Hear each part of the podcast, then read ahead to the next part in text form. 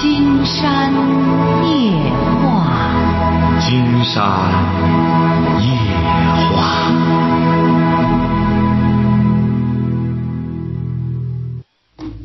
晚上好，听众朋友，我是您的朋友金山，很高兴和朋友们相会在午夜。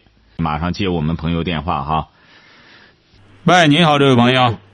哦，金山老师你好啊。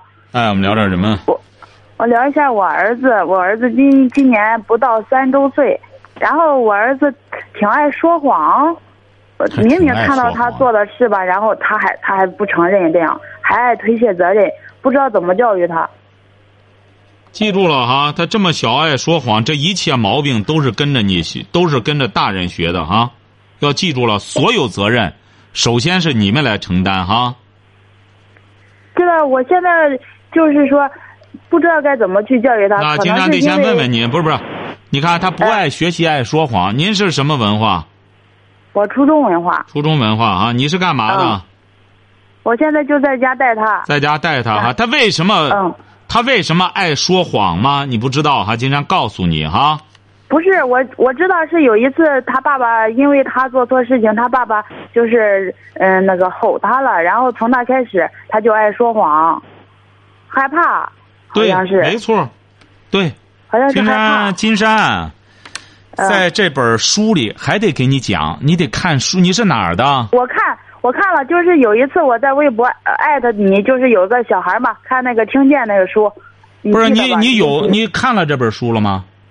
我看现在没看完呢。啊，你没看完，上面有个故事，还经常给您讲哈，你听着哈，啊啊就是美国的，他是两对父母，这是个真实的故事，金山书里有，你可能以后自个儿能看到哈。嗯这是两对母亲，但是他们不在美国的，就是好像就像他们不在一个省，就这个意思哈。哦他两个孩子啊，都是在三四岁儿的时候，你比如说吧，那都是因为三个苹果的事儿，就是妈妈要给三个孩子分三个苹果，结果是呢，最小的那个说我要最大的，结果老大妈妈说你最小，你还要最大的，结果老大就说呢，妈妈我要最小的，我把最大的给弟弟吧。他妈妈说：“你看你哥哥多懂事儿啊，就把那个大的给了他哥哥了，晓得吧？啊。听明白了吗？实际上他哥哥是说瞎话，他哥哥本来想说要最大的，他一看他弟弟挨揍了，他就说瞎话。打那以后他就明白了，说瞎话能够获得利益，于是打那以后老大光说瞎话，说瞎话说的最终进了监狱。还有一家的孩子也是分三个苹果，也是三个孩子，也是一大一小一个中间的。妈妈说怎么分呀？三个孩子都想要最大的。妈妈说不行，出去铲草坪，谁铲的最多，谁就要最大的。结果老大一个箭步窜出去就开始铲草坪，他干的活最多，他得到了最大的苹果。打那以后，老大就明白了，辛勤的劳动是可以获得利益的。后来，这个老大经过刻苦的劳动努力和用功读书学习，最终考上了名牌大学，最终进驻白宫，晓得了吧？嗯孩子的所有的行为习惯，都是在这个两三岁的时候，受母亲的影响、父亲的影响。你这个孩子记住了啊！打这以后，首先要让他明白，要说实话，说实话要奖励，说瞎话要惩罚。同时，我现在都就跟他讲，我说我你讲不了，听金山讲，听金山讲，你讲不了，你讲不了，你不要再讲你的道理了哈。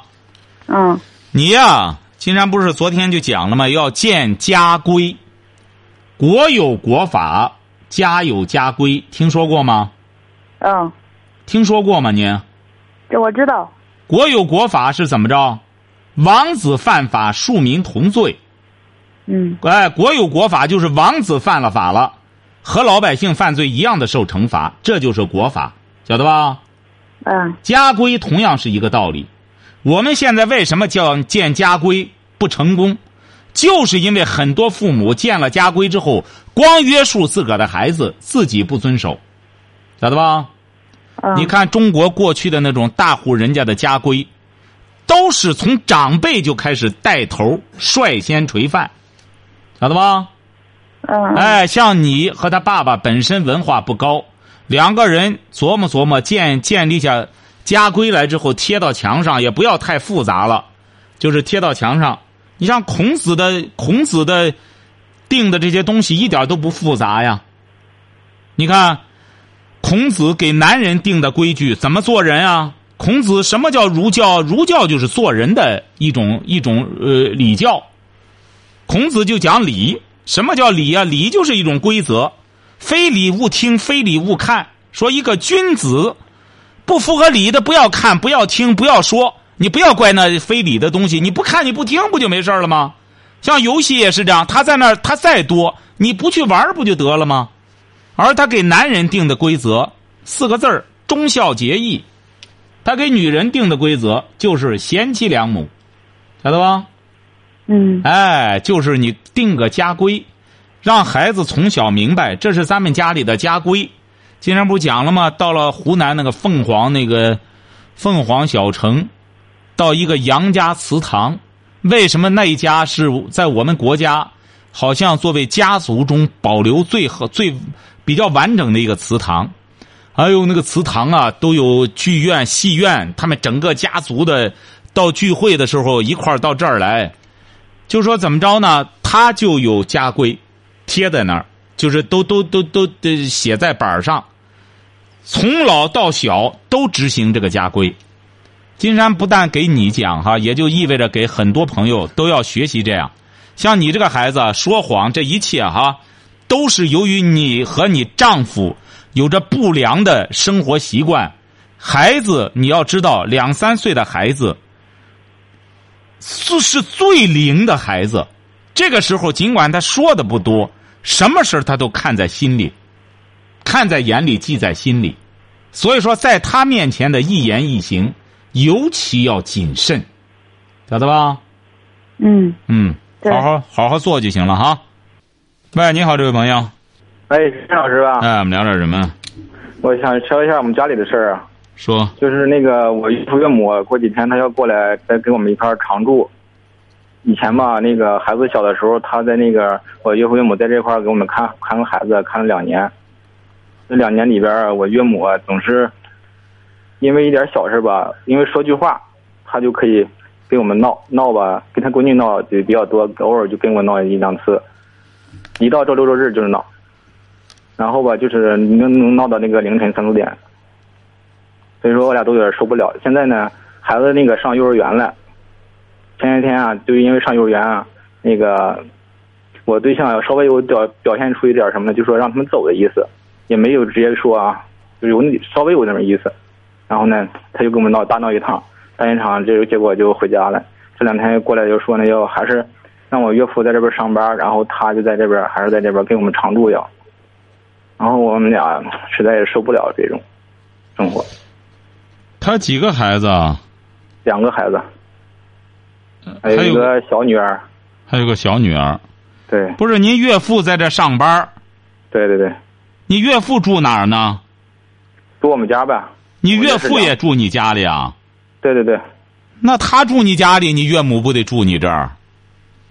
对呀、不是您家多大房子啊？就两室的，不是您是在济南吗？不是我是在唐山这边，在唐山干嘛呢？您是在那？你俩是租的房子还是自己买的？自己自己买的。自己买的。当时那个我父母出了一块钱，他们父母出一一少部分吧。哦，嗯，这种情况。我俩都在这边上班，然后后来我岳父也在这边找了个事儿干，就这样。你孩子多大？现在两周半了，呃，上了一个月幼儿园了，还可以在幼儿园里边。哎呀，你这不是好事儿吗？你岳父岳母他，你这样就干脆把孩孩子丢给他看吧，你俩就该干什么干什么吧。你顶多晚上回来睡个觉。对，但是他平时一到周六周日或者有什么，根本都不敢说话，就是那一种。那你就别说话了。金山告诉你吧，这位小伙，很多老人都这样。嗯很多老人就是这样，一干什么就闹。他闹呢，就是一种嗯发泄方式。你本来吧，这个事儿不需要闹，但是他隔上一段周期性的不闹的时候呢，他他他整个就纠结。有些人也，为什么说人的行为习惯一旦形成之后很难改变，就是这样。嗯嗯哎，为什么我们很多人到了欧洲之后，感触到人家那种家庭，觉得真是，哎呦，没有高声说话的。早晨起来到人那那那餐厅里之后，就是到了那种什么之后，听不见人说话。嗯哎，可是我们中国人吧，就好闹动静，一干什么之后就，呃，经常不是说嘛，你到俄罗斯之后，这这这这吃饭，人家后来放开音乐了，后来这人都受不了，说这说关键是中国人让放的，你们都是你们的人，你们都都在这放，哎，没人说话，他放音乐乱，他就这样。嗯你这个吧，你要想改变他很难改变。你俩呢，就干脆他弄着孩子，你下班来了以后就睡觉，睡一觉了之后两个人就在外边玩吧，就很少回来，就躲着就算了。你要实在将来有了条件呢，将来再有了条件呢，因为你房子小，住着这么多人啊，确实，哎呀，他就是没矛盾，整天这样磕头碰脸的，也也得闹出矛盾来。嗯哎，你呢？要将来条件好了，就近，或者说再租个房。租房租房可现在就可以租啊。你要条件允许，你再租个房不就得了吗？租个房就是离着你这个房子近着，你这样也好看孩子。这这万一你家里大人有什么事儿找你们也方便。就是他现在在老家，现在在老家那块儿啊，不在这块儿，他啊没事也发短信呢，总说一些特别难听的话，刺激我对象啥的，有动不动还打电话。你说现在要租房的话，他动不动就得打上门来，就那种。哎呀，没法你你那你怎么办呀？你得让你他本身当闺女的，就这么就这么着吧。你就这样的母亲，你怎么办？你再者说了，你有些事儿啊。嗯你也得得回过头来看，你不能这样。首先，您对象呢，他不能这么嫌弃他的母亲。他没有嫌弃，就是说他实在是闹得受不了那种那种状态，他甚至都告诉我他要轻生了都有。不是他闹有很多、嗯对呀、是有很多家长这样闹啊闹。你闹你就得怎么想办法变着法的让他明理呀、懂事儿明理呀、你根本不管用，是根本不管用，他只管说他自己的，对对对对对对，一没完。然后把以前所有的事都给你可以翻一遍，然后每次都是这样，所有难听的话都可以说出来，就是说说我们说什么道理，嗯、听不进去。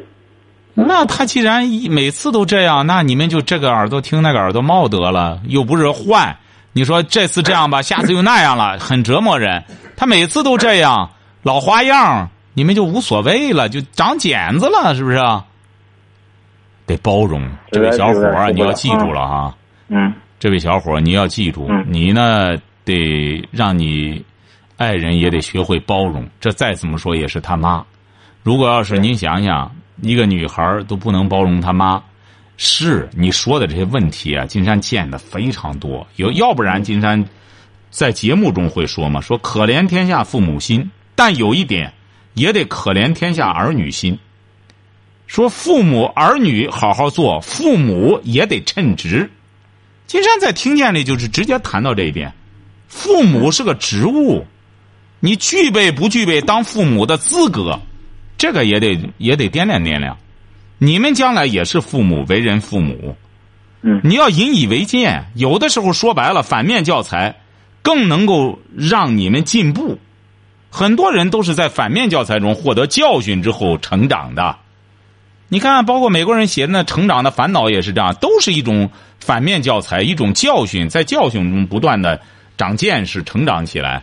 所以说，你不可能你说回过头去再怎么说，这是他亲妈，他不会太干什么了。你这也看你们自身的能力，对父母施加一种影响，晓得吧？嗯哎呀，金山有的时候觉得这个五六十年代的一些电影啊，原来金山也是听说过那名字。五六十年代拍的一些电影，现在真正你看看之后，真是觉得不错。为什么讲呢？看来没没没电了，他那个哈。为什么金山这样讲呢？你比如说那个时候的很多电影，讲究的呢人那种敬业的精神，哎，怎么敬业？怎么执着的追求理想？实际上，现在看起来真是那些片子真不错。反而你看看现在的很多电影，这种游戏生活呀，哎呀，让人真是不可思议啊！喂，你好，这位朋友。哎，先生老师。哎，我们聊点什么？刚才我那个手机那个重启一下坏的了，我又换个手机。我是那个说跟我岳父岳母那个事儿。哦。那个我自己吧，也是个独生子女，反正我父母也在老家。现在他们总在这样这样，我日己反正也忍受两年了，实在是不想再忍受了，根本就是有家都不想回的那种感觉。不是您是什么意思啊？不是不是，您是什么意思呢？就是说你你不想在一起住，就是说，他们本身在老家也有地也有房，他那你这孩子谁看呢？孩子不现在不用看了，可以上幼儿园了。哦，他那家离你们这儿有多远？有七百里地。他是独生子，你跟你对象也是独生子。我是独我是独生子，我对象不是。哦。不是您这个事儿啊，金山觉得你首先得和你岳父谈，因为你岳父在这儿，他老在这儿，那么你岳母当然得过来。他俩都没在这儿啊。他但是他还是想上这个班，就是现在他已经不在这儿。你岳父上什么班在你这儿？啊，就是这个在那个一个工厂里边就是打工。啊，对。你可以给他联系别的地儿，你这样的话。的确，这样凑一块儿，最终闹的都不好。你说这个是基本上快要离婚那种，他就想希望他跟他闺女，让他闺女离婚，他要跟他闺女在一起住，就这意思。是啊，你说那种感觉。对呀，你要这样离婚的话，他也住不了。这个房子本来也是你俩的。是啊。哎，最终他这样为了达到这个目的，就是嗯。这样不行，他这成来搅局了。你得这样。嗯。这位小伙儿，你要实在不行，那你岳母多大岁数？五十五十多点哦，他这都这么年轻，挺年轻的。哎，不能这样搅局。你这样吧，嗯，呃，你改日啊，要不然的话，你最好是能你岳母在的时候一块打个电话。金山和你岳母沟通一下，他要有有这股精气神儿，他不如出去挣钱去。你说你两个年轻的过得好好的，又这么大的房子，也不是多大的房子。对，你说这样凑一块儿，大家最终他也是伤害他闺女，晓得吧？嗯。哎，所以说，你要实在不行呢，你可以先给他提出一个折中的方法来。你说你们来，实在愿意来，我们给你租个房子，就说你就给他们租一个一室一厅。可以租。对，你可以给他这样讲，你说我们给你租一个一室一厅，因为你们现在呢也都年轻，没啥事儿，有事儿我们随时过去照顾。嗯，哎，这样的话，他要再不接受的话，那真是就是你说的了，就是来了就是搅局的。那金山可以和他交流一下，他是哪儿的？老家啊，那边啊，沧州。哦，沧州那边。嗯。您这样吧，就是等到或者说，你要不然就是不是您对象在吗？都在啊。你对象是什么意见？他想说说吧。他他也不想让他们来，他想说说吧。等会儿我叫一下啊，看看他是什么想法。好嘞。哎呀，有些做父母的也是这样。你说孩子吧，就这么糊弄着成个家。你说现在这年轻的也不容易。你说年轻的现在工作压力也很大，他现在整个。喂。喂，你好，这位朋友。嗯，金山老师你好。啊，您是。什么意见呢？您妈妈现在是什么意思呢？主要是，他的意思就是想让我搬上这儿来上班他就说岁数大了，然后去别的地儿，然后也不好找，然后这儿正好有一个工作，然后还可以顺便看着孩子。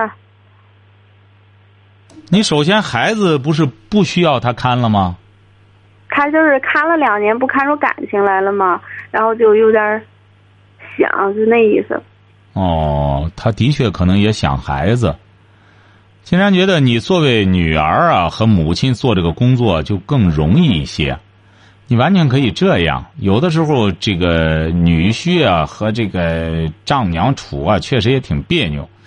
你不妨这样，因为你家房子也不大，你给你母亲商量，让她呢，或者说，你们给他租个小房。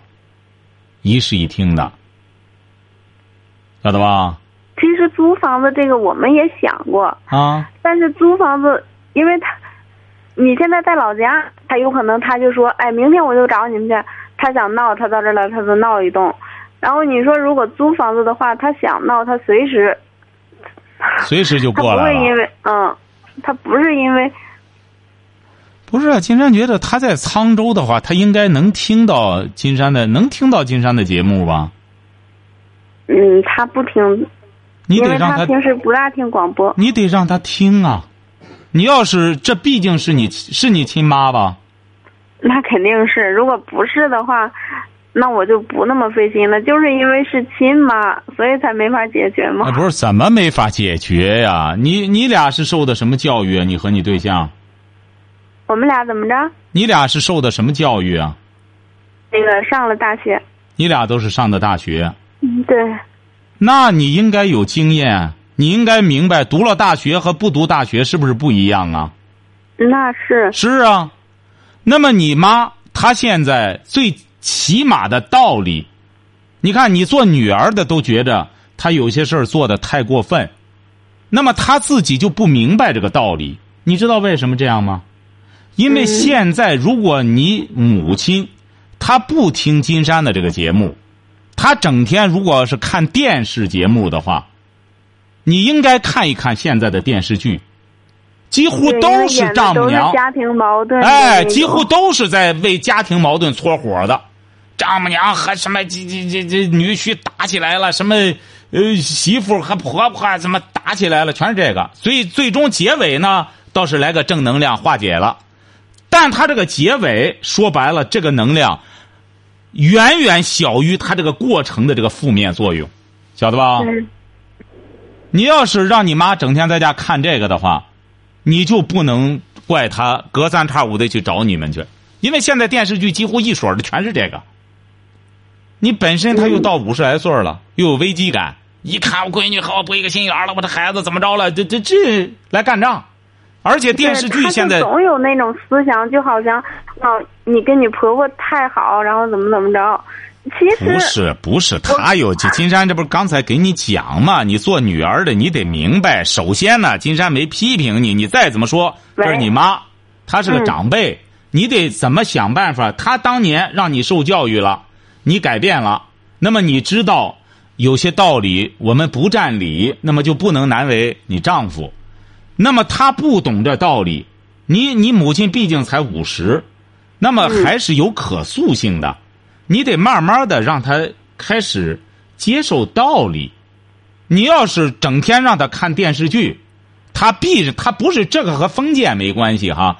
经常觉得可能你们你们平时看电视吧，嗯，有时候看，你要有时候看，应该知道现在很火的电视剧，几乎一水的全是这庸俗的家庭矛盾，对，是不是啊？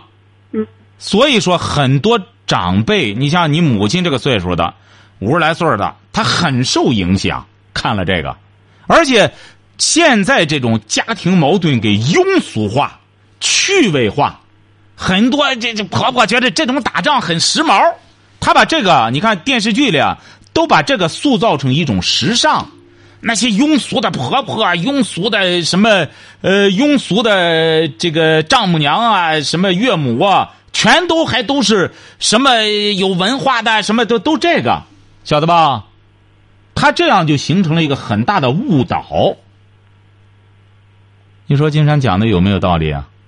对，金山老师说的确实有道理，但是我现在就是特别想知道，我也理解做母亲的他们不容易，但是我就，哎呀，我被这种生活逼迫的我都快要疯了，所以我想请别老师别疯了，很简单，先买一本金山，听着哈，先弄一本金山写的书给你妈，让她明白说你听这个节目吧，你看这个人很厉害，这上次人家人家有位听众介绍的经验，因为他妈不听金山的节目，后来他弄了本书，他妈一看，哎呦这么厉害，还能写书啊，就开始听节目，听见而且是河北沧州是能听到金山的节目的。嗯，对，因为在所以说哎，你让他先慢慢的听，听了之后，他首先能金山为什么让你这样先让他听呢？听了之后，他再到你家来再闹的时候，金山和他对话，他起码知道金山是干什么的，晓得吧？嗯哎，你先给他买一本金山写的听见，现在在京通京东商城上是很容易买到的。现在他又在里边补货了，京东商城晓得吧？嗯，等会儿节目结束我就先拍一本。哎，您这样以后吧，先给你妈妈，给你妈妈之后，因为现在有些朋友吧，也是他不服，他不听啊，是不是啊？给你妈妈之后，你就给他讲，哎呦，这个节目可厉害了，就是说这个这个主持人啊，怎么着怎么着。你先不要说教育他，你妈妈这个脾气啊，一说教育他，他就不听了，晓得吧？嗯哎，你就说，哎呦，这个什么的，让他先，你说这专门解决一些家务事儿。那么你给他一本书之后，他慢慢的听，听了之后，他下次再来的时候，你们万一要再和你们闹的时候，你们知道金山这个热线，然后拨通了之后，金山和你妈妈对话，晓得吧？嗯哎，和嗯你妈妈对话之后呢，让他明白，你干什么事儿有价值。你这个搅局啊，你你本身女儿和女婿过得好好的，再说都是年轻人，住的房子也不是很大，你这样来何苦呢？你把这个精气神，现在很多家庭就是这样，把精气神都放到相互伤害上了，晓得吧？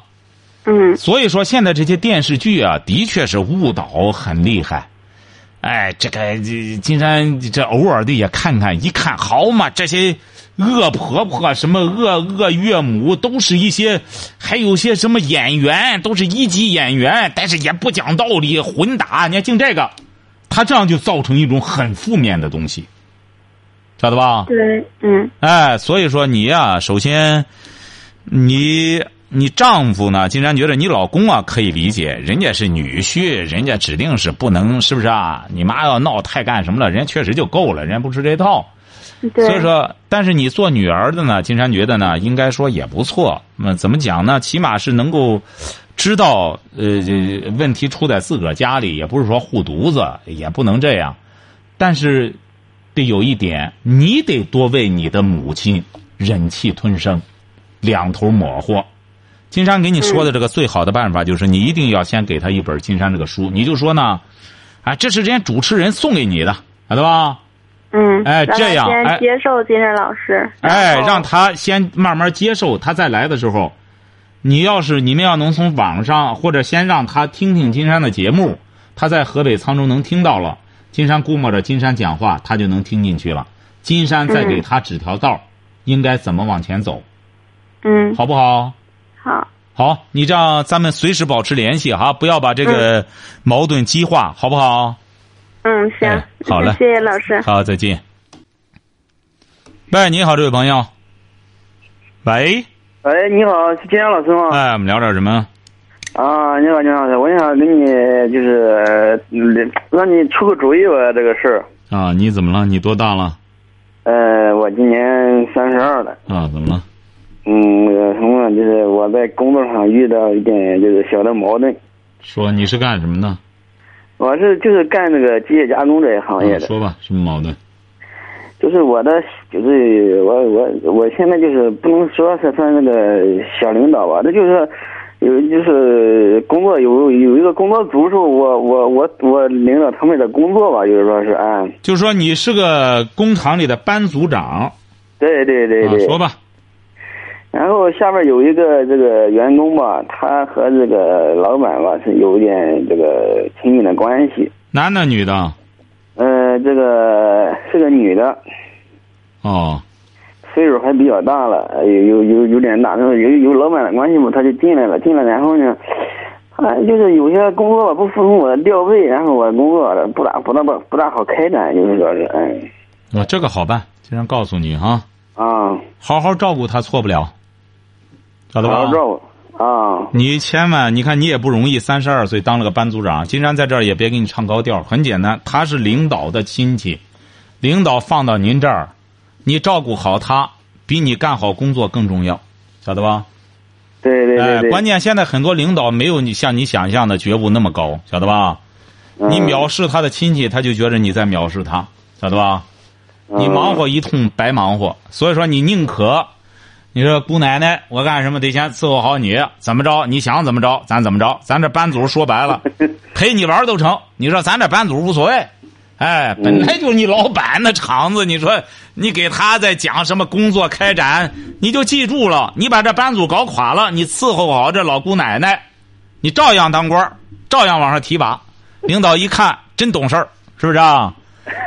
没准领导来考察你，你说你一个班组有什么可开展的工作？你就开展工作，就是说白了，这财神爷来了，这老姑奶奶来了之后，你照顾好她，你再往下开展工作，什么都好办，晓得吧？就记住这条哈。好嘞。啊，喂，你好，这位朋友。你是老师吗？那我们聊点什么？哎呀，我你说俺这个儿啊，光和我闹别扭，你儿多大了？三十多岁了，啊，怎么了？他不当不，他姑娘在这上高中，你说他也不，他也不，那孩子，你说还和俺要钱，你说还吵吵呼呼的成天。你几个孩子啊？我一个孩子，一个儿子，哦。他多大了？三十多了，三十几。三十六了，啊。哎，什么文化？他文化都不高，他都是初中文化，是干嘛的？打工吧。啊，他不给你要钱，给谁要？